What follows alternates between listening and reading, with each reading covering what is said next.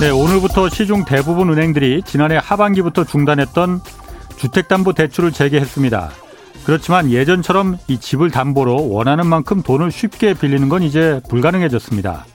개인 대출 한도를 연소득에 맞추는 총부채 원리금 상환 비율, 즉 DSR 기준을 철저하게 적용시키는 데다 또 은행들도 대출 총량을 규제받기 때문에 주택담보대출량을 크게 줄일 수밖에 없기 때문입니다.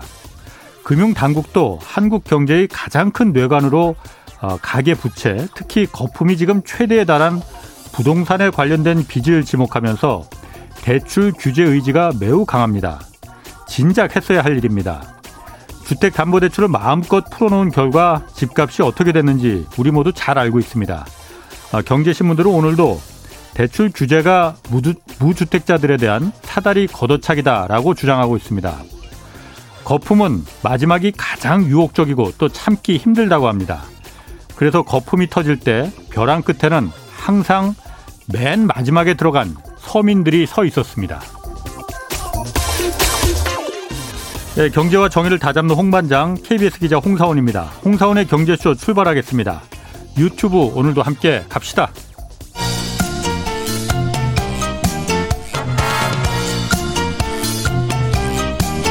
경제는 어렵고 주식은 더더욱 어려우시죠? 괜찮습니다. 우리에겐 염블리 염승환 이사님이 계시니까요.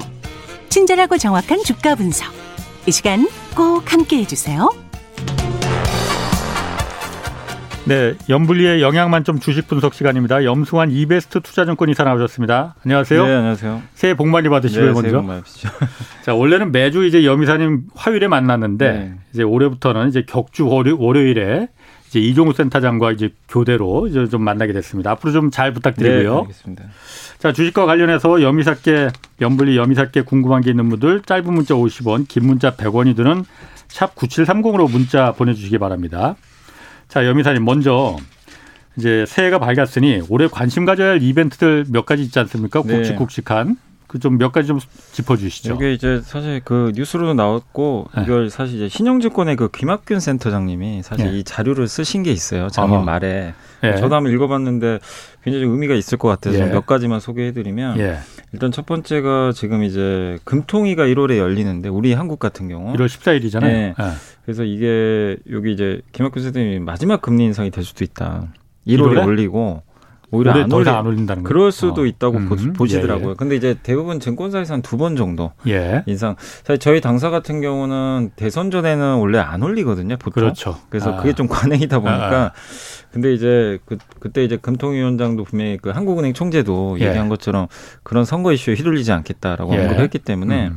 할 가능성도 있는데 왜 김학균 센터장님은 이제 1월 달에 올리면 좀 마지막 금리 인상이 될 수도 있다고 봤냐면 1월에 한번 올리면 금리가 1.25% 정도 되거든요. 예. 그러면 코로나 이전 수준으로 이제 그렇죠. 복귀라는 거예요. 그렇지. 예. 그럼 무슨 얘기냐면 정상화됐다는 얘기죠. 예. 금리가 코로나 때문에 이제 비정상적으로 낮았는데 이걸 예. 정상화했기 때문에 이제는 이제 경제 상황을 보면서 예. 급하게 굳이 올릴 필요는 없어졌다. 음. 그러니까 1.25%라는 이제 기준금리에 거의 도달을 했기 때문에 예. 한번 올리고 나면은 더 이상 올리지 않을 가능성이 높다. 예. 이렇게 좀 보고 있고요. 또 음. 거기에 또 미국이 지금 금리를 지금 아직까지는 올리지 않았지만 한국은 만약에 1월까지 올리면 미국보다 세 번 먼저 지금 올리는 거잖아요. 연달아서. 그렇죠. 예. 그래서 좀 그런 부담감도 있을 수 있기 때문에 일단 1월 달에 금통위를 봐야 되겠지만 만약에 예. 올린다면 오히려 이제 통화 정책이 완화 쪽으로 갈 수도 있다.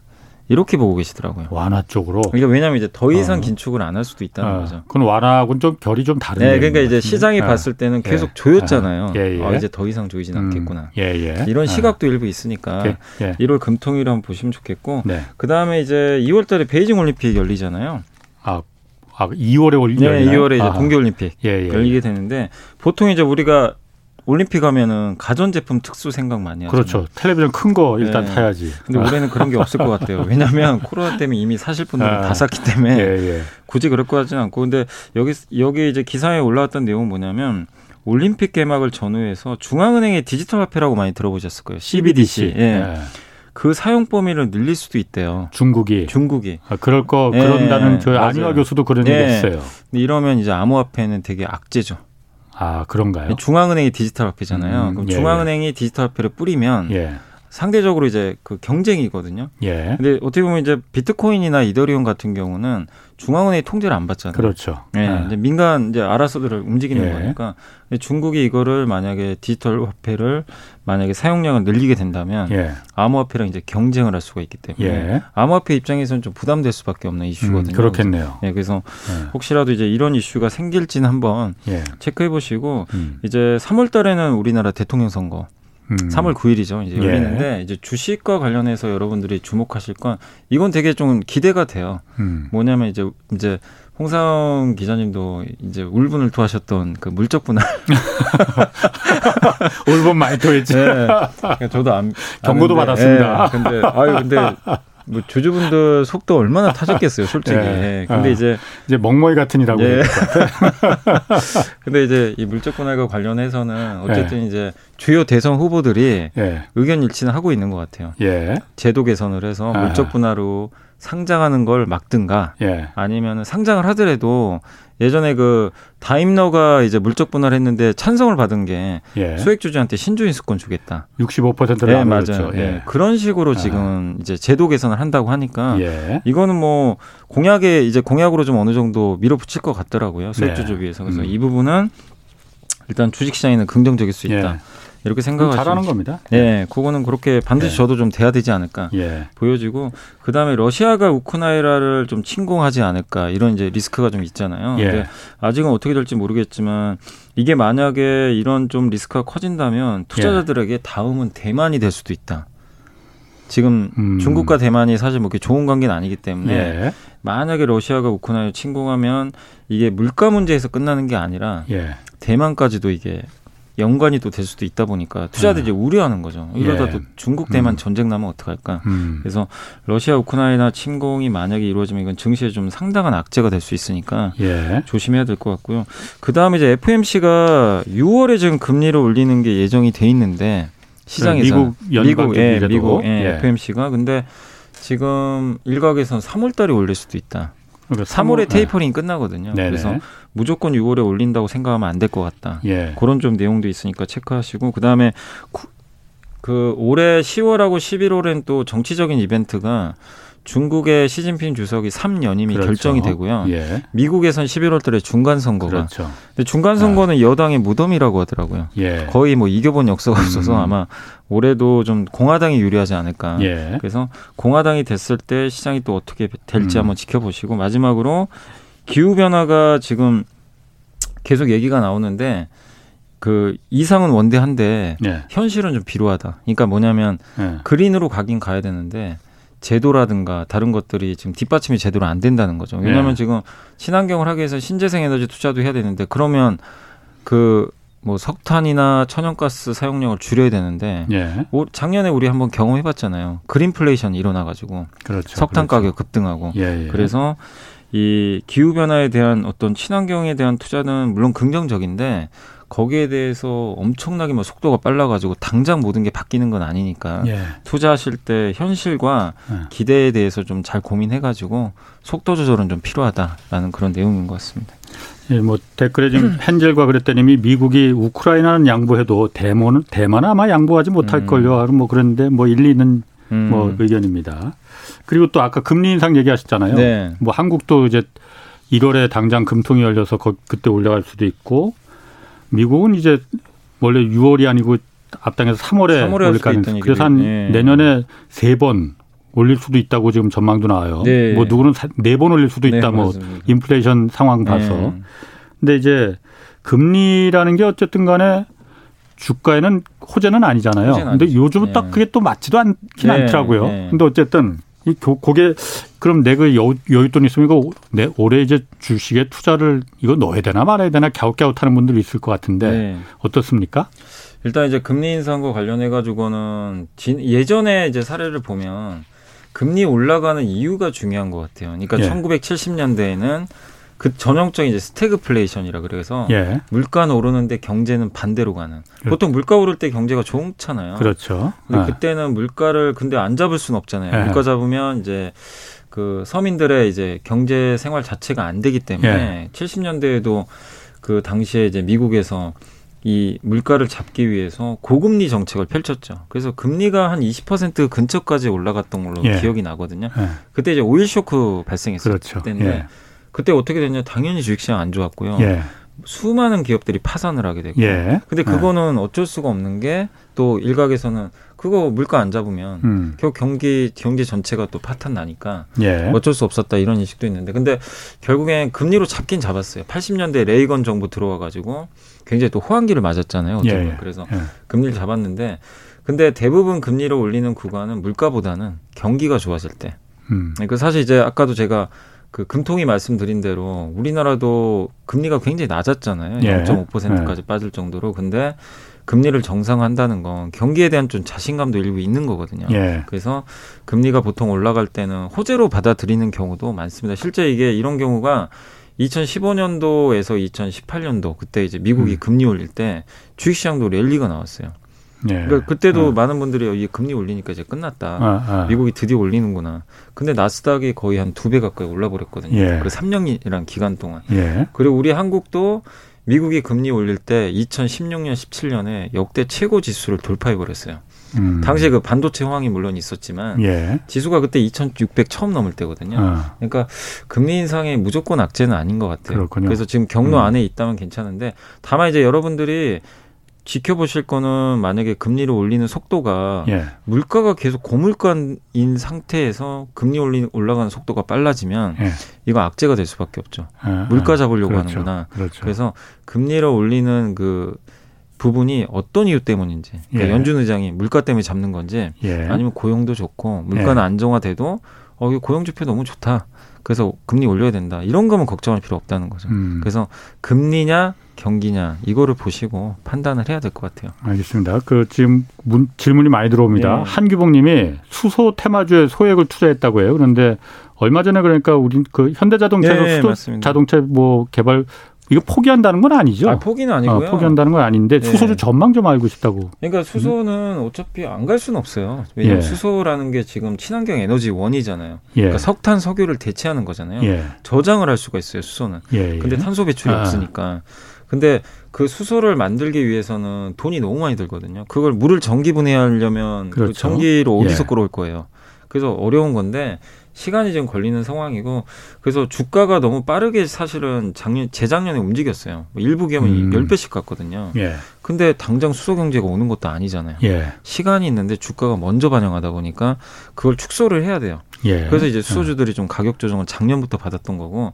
근데 여기에 이제 현대차가 제너시스 모델의 수소를 이제 승용차 모델로 해가지고 만들겠다라는 그런 얘기가 있었던 것 같긴 한데 예. 이것도 현대차가 언급을 안 했다고 하더라고요. 기사만 나온 것 같긴 한데 음. 어쨌든 또 뉴스가 나온 거죠. 예. 개발 안 한다. 막 갑자기 아, 이런 식으로 아. 나오니까 이제 수소차 관련주 투자하셨던 분들이 굉장히 힘들어진 거죠. 어, 진짜 음. 안 하나 보다. 근데 현대차에서도 얘기했던 건 수소차를 개발을 안 하는 게 아니라 수소차는 원래 태생의 목적 자체가 상용차, 트럭, 트럭, 버스, 운송, 예, 예, 버스 예. 이쪽에 더 적합하긴 해요, 실제로. 예. 비즈니스가. 음. 그리고 승용차로 그렇죠. 이렇게 대중화하기 힘든 게요. 지금 아침에 여기 여의도 가보시면 국회의사당에 넥소 차량이 진짜 계속 줄지어 서게 있어요. 음. 그게 없어요. 수소 충전소가, 충전소가. 만들기가 너무 어렵고 예. 그 다음에 이제 좀 폭발 위험이 있다 보니까 예. 주민들이 좀 싫어하죠 주변에 뭐 설치해야 되는 그렇죠. 거예요. 그래서 인프라 깔기가 너무 어렵고 예. 또 수소 충전소는 너무 비싸기도 하고 예. 그래서 대중화되기가 좀 굉장히 음. 어렵다고 하더라고요. 그러니까 이거를 해결해 주지 않는 이상 현대차가 혼자 한다고 될 문제는 아닌 것 같아요. 어쨌든 그런데 그런 게 단기간에 뭐 해결될 수 없으면은 네. 수소 관련 그 주가는 그렇게 뭐 나아질 가능성은 그러니까 없는 거 수소 아니에요? 관련주들 중에서 네. 그러니까 수소 차에 관련된 비즈니스가 좀 많은 기업들도 있을 거고요. 예. 수소차 말고 뭐 수소를 담는 용기라든가 예. 연료 전지 있잖아요. 건물에다 예, 예. 그런 것 쪽은 예. 사실 그거 상관없이 가는 거거든요. 그래서 여러분들이 투자하실 때 자동차 비중이 높은 회사보다는 이제 수소 비즈니스 자체로 성장하는 기업들이 있거든요. 그쪽은 알겠습니다. 너무 걱정할 필요 없는 것 같아요. 어쩐이님이 오늘 그 오스템 임플란트 회계 부정 사건 뉴스 뭐 우리나라 회계 부정은 아니고요. 어, 회계 부정. 횡령 사건이죠. 예, 회계 횡령 부정은. 사건이죠. 이 중소 중견 기업의 이 감시 감독이 이렇게 허술한가요? 뭐 무- 물었는데 네. 일단 오늘 이게 뉴스였습니다. 오- 네. 이게 워낙 고액이잖아요. 직원 한 사람이. 그러니까 이게 좀 미스테리긴 한 게요. 어. 저도 좀 이해가 안 가는 게 어떻게 몰랐을까? 어떻게 이게 1,880억인데 예. 빼돌린 것도 몰랐다는 것도 좀 이해가 안 가고 예. 이게 이제 연말이다 보니까 연말 맞춰서 뭐 회계법인한테는 보통 회계법인에게 연말 이 잔액 증명서인가요? 예. 이거 보내나 봐요. 예. 그래서 이제 그게 밝혀진 것 같더라고요. 그걸 위조를, 위조를 했다는 거죠. 위조했는데 결국 예. 이제 언젠가 밝혀지게 돼 있었던 예, 거죠, 예. 사실은. 근데 이게 좀 저는 좀 약간 납득이 안 갔던 게 이 돈을 가지고 동진 세미캠 음. 주식을 샀거든요. 거기 한뭐 하는 사람이 회사인데요? 동진 세미캠이 그 얼마 전에 그 EUV 반도체 포토레지스트라고 아. 국산화 뭐 성공했다고 뉴스 나와가지고 예. 한번 주가가 이제 급등했던 적이 있는데 이 몇한두달 전으로 제가 기억이 나요. 동일세미캠이라는 회사 주가 가 갑자기 급등락을 하더라고요. 예. 봤더니 한 그 개인 투자자가 예. 전자공시를 해야 돼요. 예. 지분은 지분 7%를 예. 매수를 했다고 예. 전자공시를 한 거예요. 어. 금액이 한 1,500억 정도 됐던 걸로 제가 기억을 해요. 그게 그럼 이 사람이구만요. 그 횡령한 사람. 그 이름이 똑같고 실제로 기사 어. 보니까 동일 인물이라고 하더라고요. 예. 어. 그러니까 당시에는 이제 다들 추측이 많았죠. 이건 분명히 재벌이다. 뭐 어. 재벌 뭐 아니면 무슨 암호화폐로 돈 번 사람 아니냐. 예. 막 별의별 추측이 많았습니다. 어, 어. 왜냐하면 한 사람이 어떻게 1,500억을 한 번에 사기. 살 수 있는 재력이 없잖아요. 예. 근데 더 놀라운 거는 이거를 빼돌려 가지고 자기가 다 노출될 걸 알 텐데 이거를 자기 계좌로 사는 순간 다 노출돼요. 음. 지분 5% 그러게요. 이상 매수하면 신고해야 되잖아요. 예. 그러니까 이해가 안 가는 거죠. 이거 노출될 걸 알면서도 샀고 예. 이번에 걸렸잖아요. 예. 그러니까 이제 좀 뭔가 좀 납득이 안 가는 지금 상황이긴 한데 어쨌든 동일 인물로 밝혀졌고 직원 한 명이 이걸 했는데 회사가 몰랐다는 것도 예. 좀 시스템적으로 좀 문제가 있는 있는 게 아닌가 그러게. 이렇게 보여지고 어쨌든 이제 월말에 이제 이게 좀 걸려가지고 전자공시로 이제 떠서 횡령 혐의로 좀 밝혀졌는데 이게 금액 자체가 워낙 크기 때문에 자기 자본이 2천억이거든요. 근데 아, 오스탐 예, 임플란트가 자기 자본이 예. 2천억인 회사가 1,800억의 횡, 횡령이 떴으니까 예. 이게 이제 제가 알기로는 제도상으로는 상장 폐지 대상이에요, 사실은. 상폐 아. 기준이 있거든요.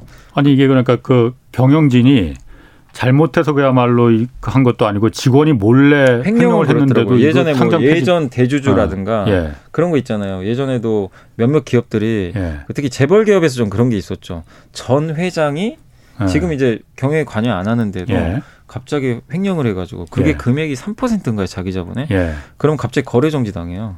그래서 이제 심사를 받아요. 예. 그래서 이제 예. 거래가 재개. 근데 음. 대부분 거래가 재개된 됩니다. 네. 예. 되는데 일단 지금은 거래가 정지됐고 예. 상장 폐지 실질 심사 대상인지를 먼저 밝혀야 돼요. 예. 거래소에서 먼저 조사를 하고 예. 그 대상이면 이제 거래를 더 정지시킨 다음에 예. 상폐 심사 들어갑니다. 예. 아니 그게 만약에 예를 들어서 그렇게 해서 상장 폐지가 돼 버리면은 오스탐 임플 오, 그 오스탐 임플란트 수많은 그 투자한 주주들 있잖아요. 예. 그 사람들 은 어떻게 되는 거예요? 아니 그건 뭐 진짜 마른 하늘에 날벼락 맞는 거죠 어떻게 보면 진짜. 그러네. 예. 예.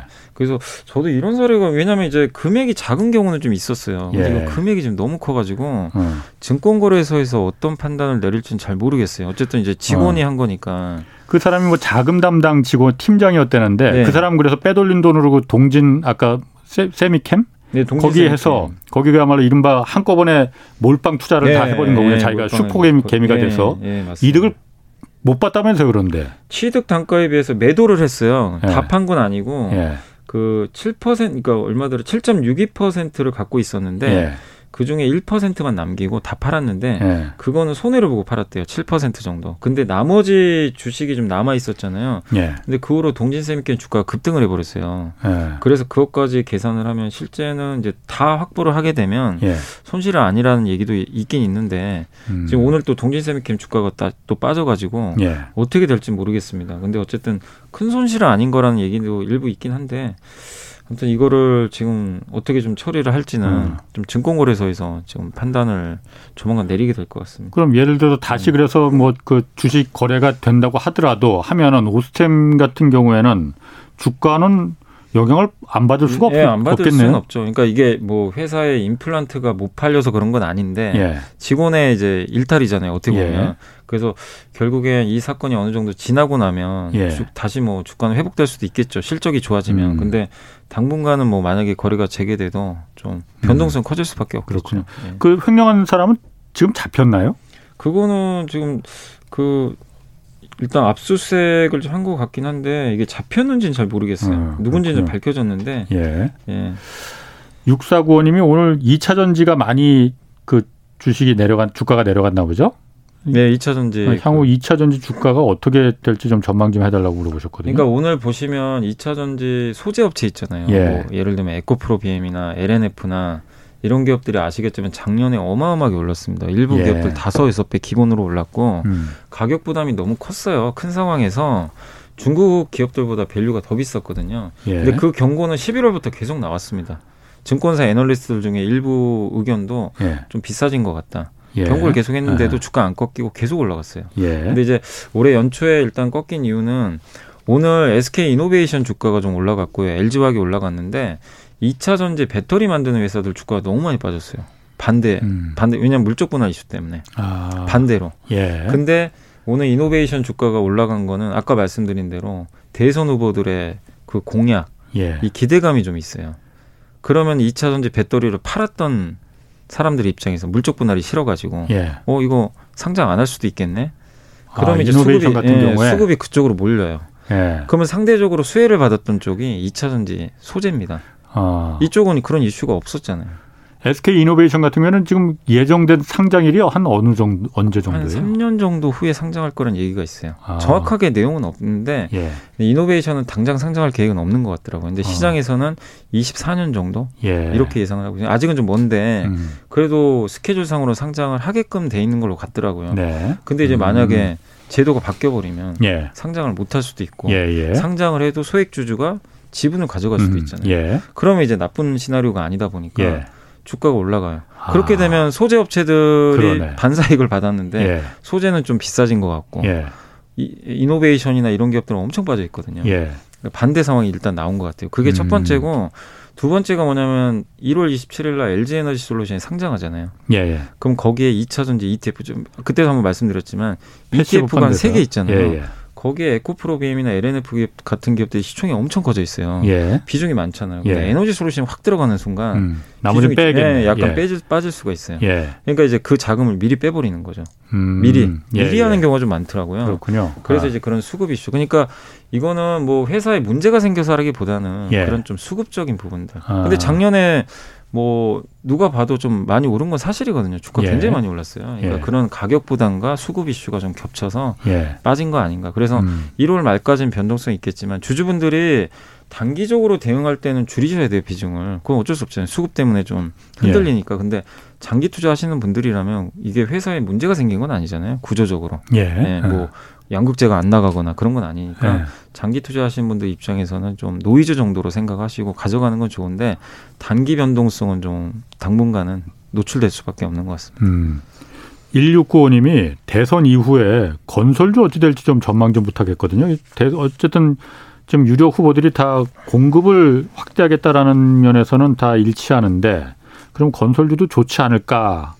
라고 저는 맞아요. 그런 게 있었죠. 이제 공급이 당연히 뭐 250만 원거요. 예. 뭐 제가 알기로는 두 분 다 그렇게 얘기를 하신 것 같은데 예. 근데 약간 방향이 달라요. 한 아. 분은 이제 공공 예. 임대 그렇죠. 위주고 예. 한 분은 민간 위주잖아요. 예. 그러면 일단 이제 공공 임대 위주로 만약에 그 분이 당선이 되시면 예.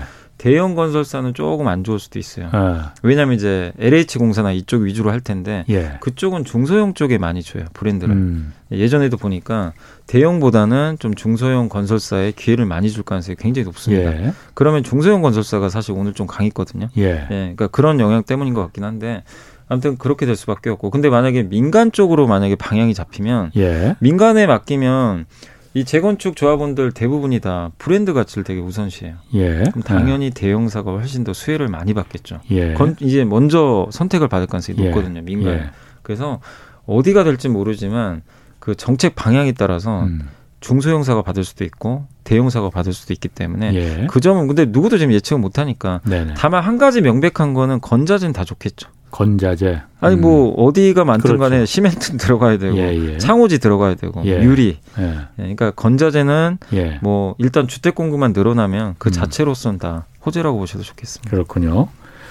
그 새해도 기업 공개 그러니까 IPO라고 하죠. IPO 네. 시장 이제 열기 뜨거울 거라고 해요. 네. 어떤 기업들이 지금 신규 상장 앞두고 있나요?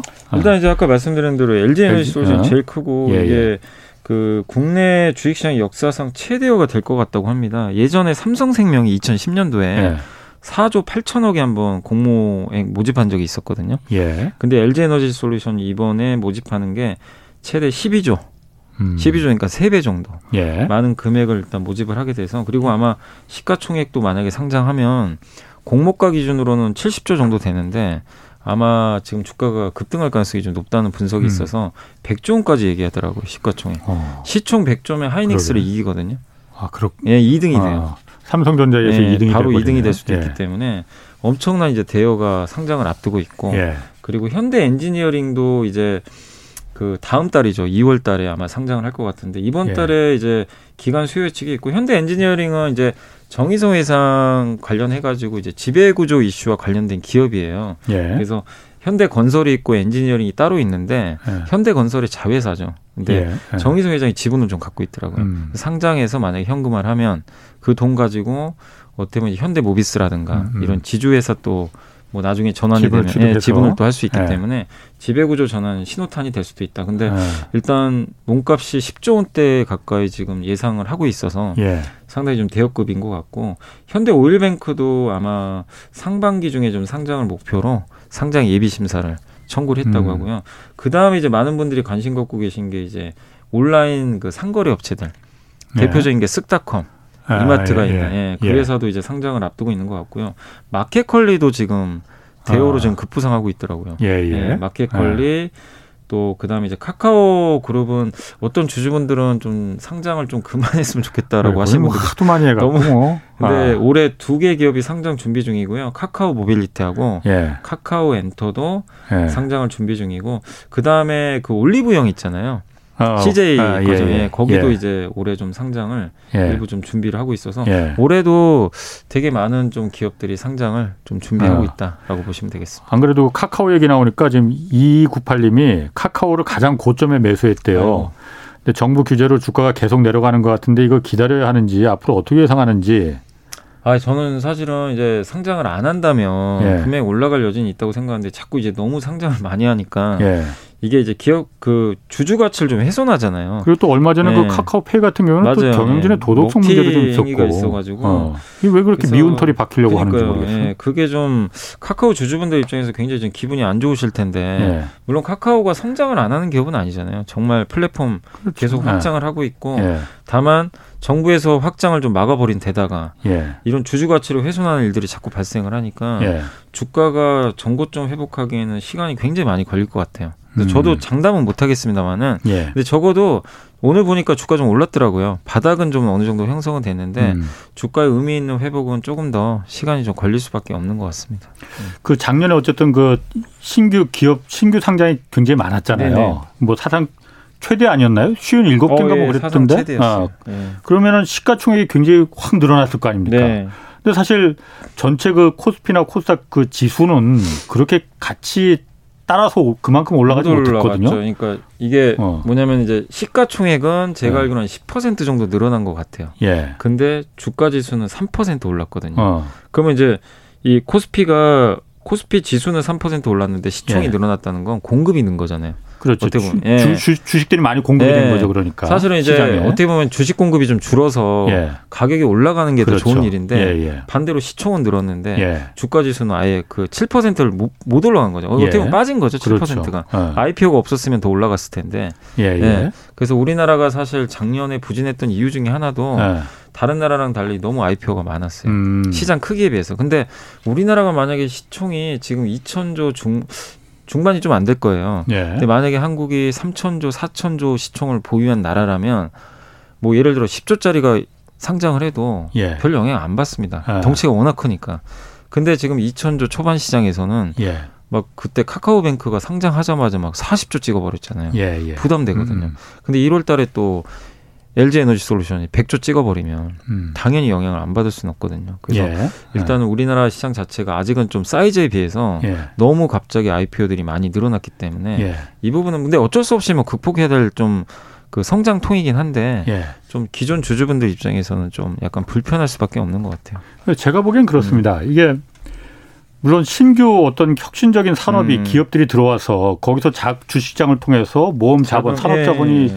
모으고 그러는 음. 거는 매우 박수 쳐줄 예. 일이에요. 예. 그러면 정말 시가총액도 올라가고 맞습니다. 주주들도 예. 거기서 이득을 취할 수 있고 그런데 작년에 이제 그 신규 상장된 상당수의 기업들이 기존 모기업을 쪼개서 이렇게 LG 화학처럼 아, 한 거잖아요. 그럼 이쪽은 그야말로 많이 올라가지만은 네. 모기업은 지수가 주가가 떨어질 수밖에 네. 없는 거 아니에요. 네. 그러니까 한쪽은 줄어들고 한쪽은 올라가니까는 네. 결국은 뭐 뭐 별 의미가 없는 그 신규 상장이 돼 버리는 거잖아요. 그러니까 이쪽에 올라가는 사실은 이제 기업 분할의 사 장점도 일부 있어요. 뭐냐면 사업부를 쪼개버리서 회사로 만들면 예. 이 회사 가치가 재평가 받거든요. 예. 그러니까 LG 에너지 솔루션도 같이 있을 때랑 예. 따로 떨어져 나가면 이제 100조 원 얘기 나오잖아요. 예. 근데 문제는 뭐냐면 이거를 기존 주주가 받아가야 되는데 못 받아가잖아요. 100조짜리를 예. 내가 못 가져가잖아요. 그렇죠. 그러니까 이 아. 문제가 생기니까 기존 주주는 이제 LG화 갖고 있으면서 예. 할인을 받게 되니까 예. 그게 좀 문제가 심각했던 거죠. 그러게요. 예. 하여튼 저희가 뭐 계속 그 경제쇼에서라도 이런 그 자본 시장에 정말 그 반시장적인 대주주만을 위한 네. 그런 기울어진 운동장, 기울어진 그 문제는 계속 좀 말해서 좀 고쳐질 때까지 네. 또 내년에 더군다나 선거도 있으니까 그렇게 계속 좀 말 좀 하겠습니다.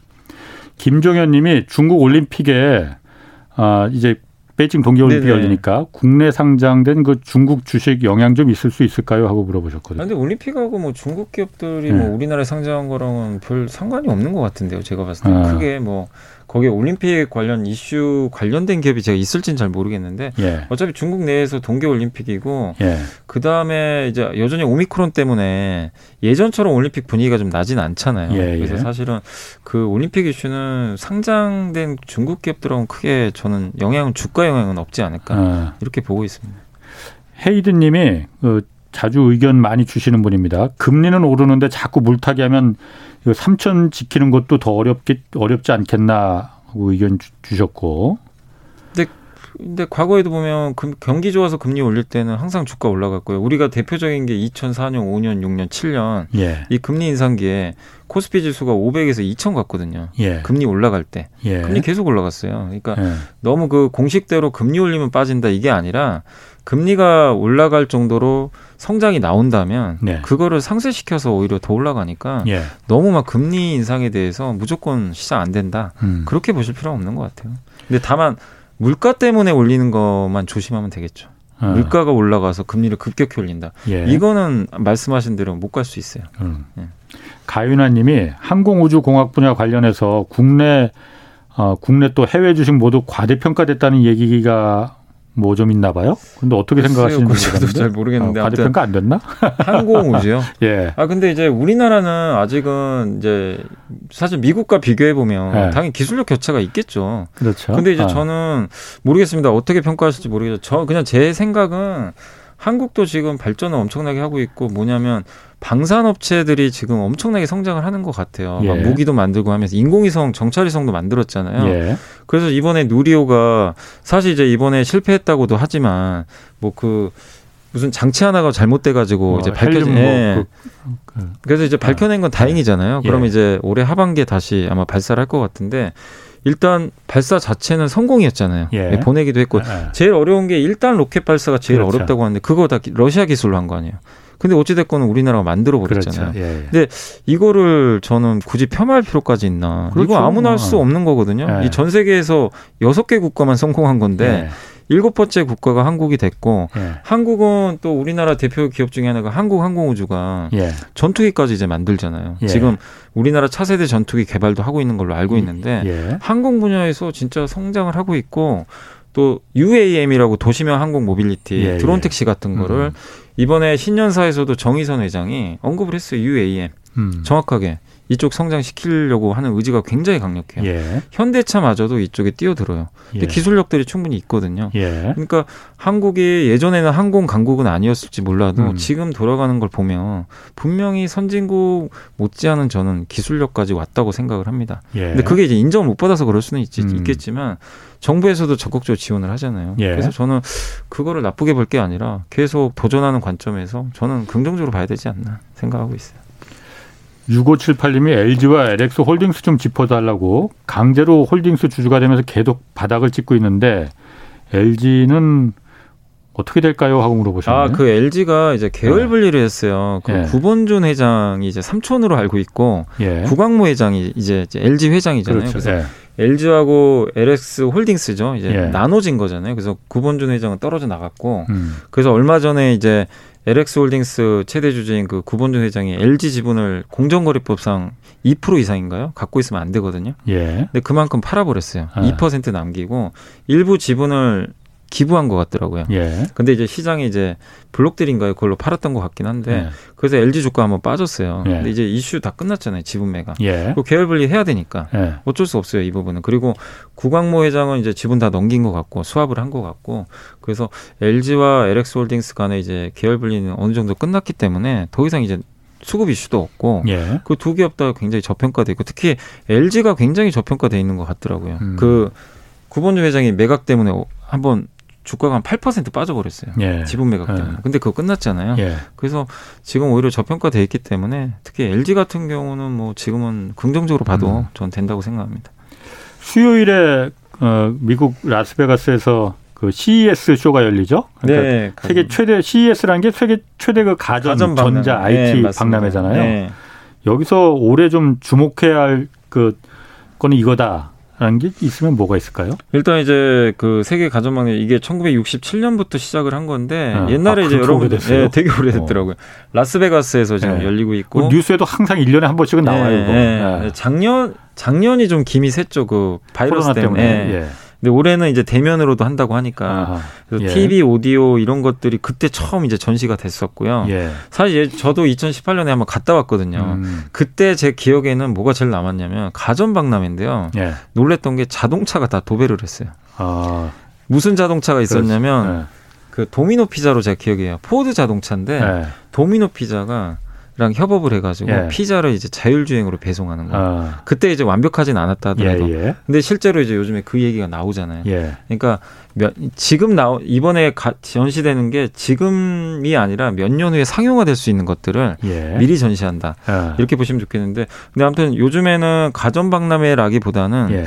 모빌리티 박람회라고 보는 음. 게 맞을 정도로 첨단 이제 자동차 기술에 대해서도 많이 나오고 그리고 이번에 이제 좀 주목하실 것들은 삼성전자의 한종희 회장이 기조연설을 한다고 하더라고요. 처음에 음. 시작하기 전에 이제 주요한 기업들의 뭐 회장이나 CEO가 연설을 하거든요. 예, 그렇죠. 그게 좀 굉장히 좀 중요할 것 같긴 한데 네. 이번에 삼성전자 같은 경우는 일단 기조연설을 좀 한다고 하니까 어떤 내용이 나올지 한번 지켜보시고 이번에 주목하실 게 그 신설된 분야 중에서 뭐 음.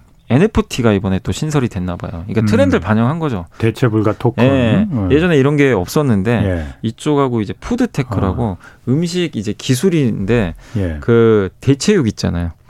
아, 그 고기는 아닌데 고기는 아닌데, 거. 뭐 그런 것들. 아, 그런 이제 음식과 관련된 기술 쪽에 대해서도 이제 그 한번 뭐 푸드테크라는 란을 만들어 아, 가지고 그런 것도 CES에서 네, 그러니까 해요? 첨단 기술이 다 나와요. 뭐 식료품 전인도 아닌데. 네, 뭐 그런 어. 것들도 이제 tech니까 tech가 들어간 거니까 아, 예. 친환경 tech 기술 예. 이런 것들도 나올 거고 그러니까 뭔가 이제 기술과 관련된 그게 뭐 이렇게 음식이라고 하더라도 예. 거기에 IT 기술이 접목이 돼 있으면 예. 그러니까 자동차도 그냥 옛날에는 하드웨어 그냥 그거잖아요. 그렇죠. 기계잖아요. 아, 예, 예. 근데 여기에 자율주행이나 전기차가 붙으면 테크가 돼버리는 거죠. 아, 그러니까 예. 그런 식의 이제 기술과 관련된 얘기들이 나올 것 같고 그다음 에 이번에 좀 주목하실 게 보통 이제 가전 박람회에서 그래도 제일 주목받는 게 TV거든요. 예. TV가 이제 대형 OLED나 예. 이런 것들이 LG랑 삼성이 또 승부를 겨룬다고 하는데 예. 어떤 식으로 좀 나오는지도 예. 한번 주목해 보시면 좋을 것 같고 그 다음에 현대차 그룹에서 좀 나왔던 게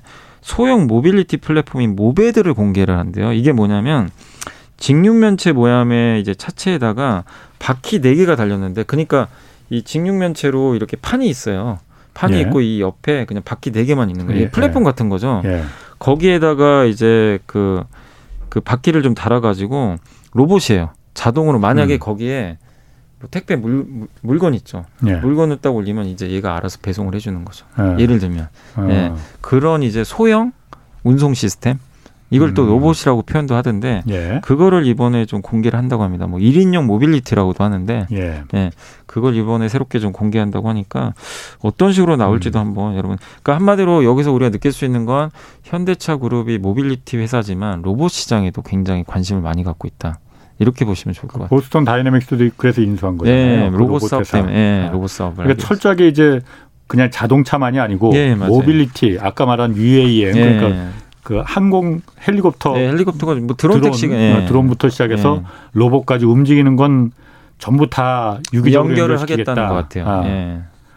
어, 다른 자동차 회사도 지금 그렇게 하는 데가 있습니까? 다른 자동차에서는 제가 알기로는 자율주행이나 이런 건 하는데 아. 로봇 관련된 거는 저도 아. 도요다 정도, 도요다 정도가 하는 걸로 제가 알고 있고. 옛날에 혼다가 무슨 뭐 혼다도 아시모. 로봇 예, 만들고 맞아요. 뭐 그랬었는데. 근데 요새는 뭐 얘기가 없더라고요. 그러니까 예. 어, 근데 완성차 업체가 로봇 사업까지 하는 경우는 거의 없는 것 같아요. 그러니까 저도 사실 처음에 현대자동차가 그 보스턴 다이내믹스 네. 거기가 원래 로봇으로 로봇이, 유명하니까 인, 그 비싼 가격에 인수하고 그랬다고 그래서 아, 현대자동차가 그걸 왜 하지? 네. 왜 하지? 그랬는데 요즘 이렇게 보면은 하나하나씩 그 퍼즐이 이렇게 맞아요. 좀 짜맞춰지는 것 네. 같아. 아, 저런 계획이 있었나 보구나. 예. 그러니까 이게 모빌리티도 있고 또 공장 증, 공장이 smart factory화 하니까 예. 거기에 로봇도 많이 필요하거든요. 그러니까 다 연결이 돼 있는 것 같더라고요.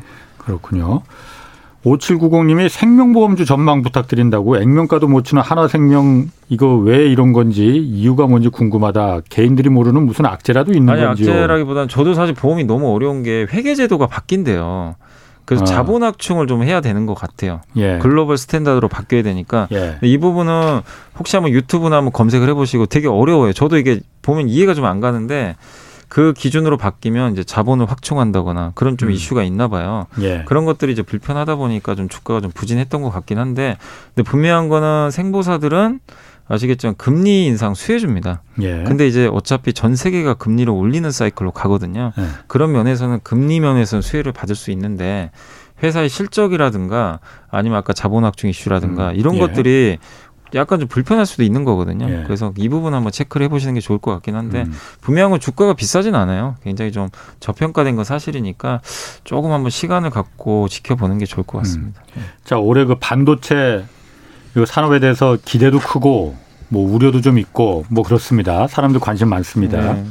일단 7일 그 삼성전자가 지난 4분기 실적 발표할 예정이죠. 네네. 7일이에요. 그런데 어떻습니까? 아직 뭐 발표 나봐야 알겠지만은 반도체 겨울이었던 것으로 드러났습니까? 아닙니까? 일단 반도체 겨울은 없는 것 같아요. 아하. 지금 분위기로는 예. 삼성전자나 하이닉스도 마찬가지고 예. 그 모건 스탠리도 인정을 했으니까 음. 그 추운 겨울은 아닌 것 같다. 그러니까 예. 뭐라고 표현했냐면 좀 표현이 되게 무서운데 겨울 겨울은 왔는데 지구 온난화 때문에 겨울이 좀 따뜻해질 것 같다. 그런 표현을 썼더라고요. 그래서 갖다 붙였네. 네. 아 근데 솔직히 우리 한국의 주주분들 입장에서 아주 슬퍼지죠. 그것 때문에 주가 폭락을 했는데. 그러게. 근데 어쨌든 이제 모건 스탠리도 잘못을 뭐 시인할 정도로 예. 반도체 업황이 생각보다 그게 나쁘지가 않게 지금 흘러가고 있어요. 실제 예. 분위기 자체가. 예. 그래서 실제 이제 반도체에 대한 기대감은 높아지고 아마 반도체 가격은 내년 1분기까지 떨어지는 건 다 알고 있어요. 그래서 네. 내년 2분기부터 올라가게 되고 실적 전망치도 최근에 좀 올라가고 있어서 긍정적이지 않을까요? 근데 삼성전자를 이렇게 보시는 분들은 저는 이제 지금 8만 원까지 왔잖아요, 거의. 예. 여기서 주, 더, 갈, 더 가기 위해서는 이제 반도체 메모리가 아니라 파운드리가 중요한 것 같아요. 파운드리. 그런 얘기들을 예. 많이 하시더라고요, 전문가분들이. 왜냐하면 여기서 이제 더 가기 위해서는 valuation이 PER이 올라가야 되는데 예. 메모리는 한계가 있으니까 아, TSMC를 추격하는 뭔가 무기가 있어야 되는데 예. 올해 상반기에 3나노 공정 양산을 한다고 하니까 예. 그게 좀 중요할 것 같긴 해요. 아, 분위기는 너무 좋은 게 많은 빅테크 회사들이 이제 자기네가 직접 반도체를 설계를 해요.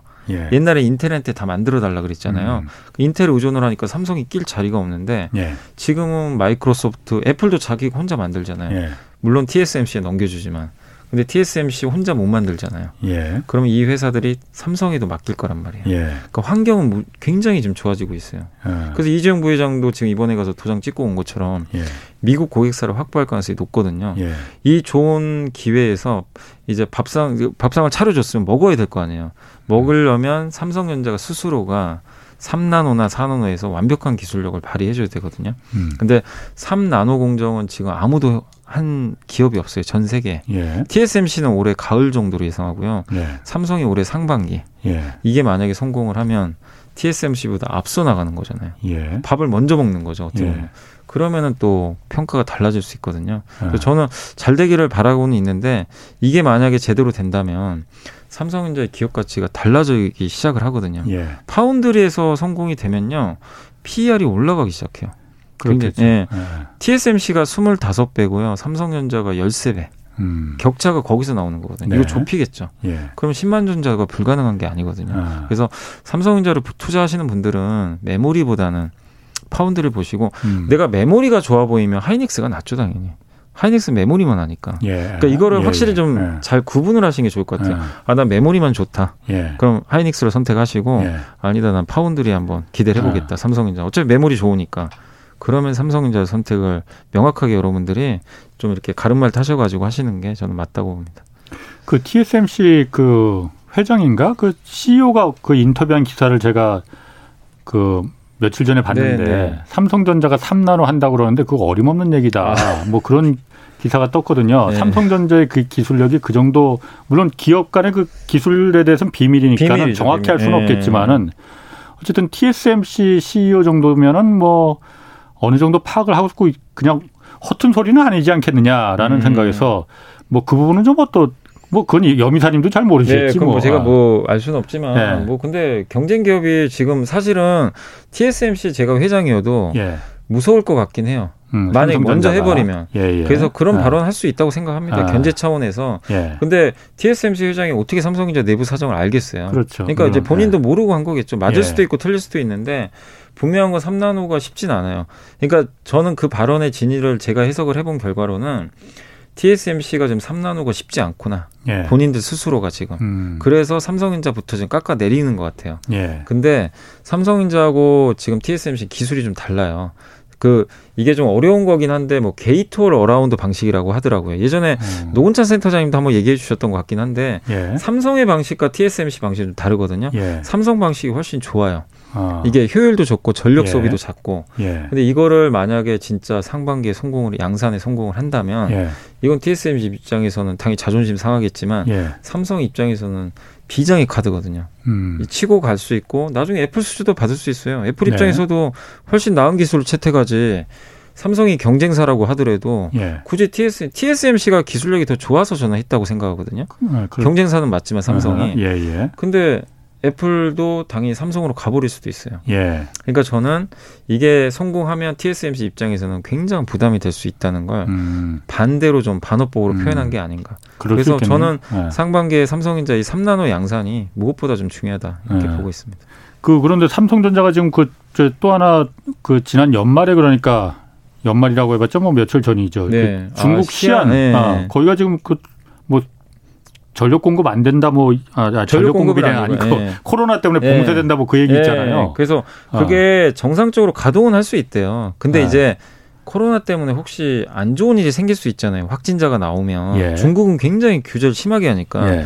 그래서 교대 근무를 하나 봐요. 음. 그러니까 일부러 좀 감산을 한 거죠. 예. 감산 안 해도 그러니까 전력이나 이건 문제는 없기 때문에 안 예, 해도 예. 되는데 자체적으로 판단을 해서 예. 일단 당분간은 좀 감산을 하는 거죠 어떻게 보면 예. 근무를 좀 줄여가지고 네. 그래서 이 부분은 그 NAND flash 쪽에는 긍정적입니다. 왜냐하면 예. NAND flash가 약간 공급 과잉인 상태예요. 예. 공급이 1등 업체가 음. 공급을 줄여버리는데 음. 시안 공장이 전 세계 15% 정도 생산량 차지한대요. 예. 굉장히 크죠. 예. 그게 줄이면 낸드 공급이 줄면서 공급 과잉에서 약간의 예. 부족으로 갈 수 있어서 아, 이건 삼성전자나 하이닉스 모두한테 다 좀 긍정적일 수 있는 것 같습니다. 그렇군요. MCMC님이 오뚜기는 브랜드 이미지도 좋고 개발도 많이 하는데 주가가 왜 반토막 밖에 안 되는지 이유가 뭔지 물어보셨거든요. 아니, 일단은 오뚜기는 브랜드 이미지가 굉장히 좋은 좋은 기업인데. 기업 중에 하나인데 일단 라면 같은 것도 어렵게 작년에 한번 올렸잖아요 가격을. 예, 예. 근데 예. 오뚜기는 종합식품 회사예요. 라면만 하는 회사가 아니에요. 라면 매출 비중이 그렇죠. 농심은 절대적인데 예. 오뚜기가 엄청 많은 건 아니고요. 예. 뭐 케찹도 있고 음. 골고루 있는데, 그러니까 이 제품들이 다 골고루 잘 팔려야 돼요. 예. 하나만 잘 돼서는 안 되고. 예. 근데 이제 라면 쪽은 좀 좋아질 수 있다 하더라도 예. 그런 쪽이 좀 부족해서 좀 음. 그런 게 아닌가.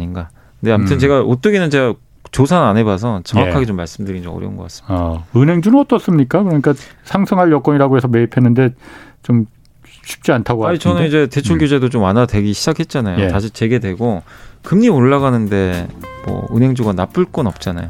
주가 싸고 배당 많이 주고 금리 오른다. 알겠습니다. 좋은 선택인 것 같습니다. 자 오늘 말씀 감- 고맙습니다. 지금까지 네. 염승환 이베스트 투자증권 이사 함께했습니다. 고맙습니다. 네, 감사합니다. 자 오늘 여기까지 하겠고요. 저는 내일 다시 찾아뵙겠습니다. 지금까지 경제와 정의를 다잡는 홍반장 홍사원의 경제쇼였습니다.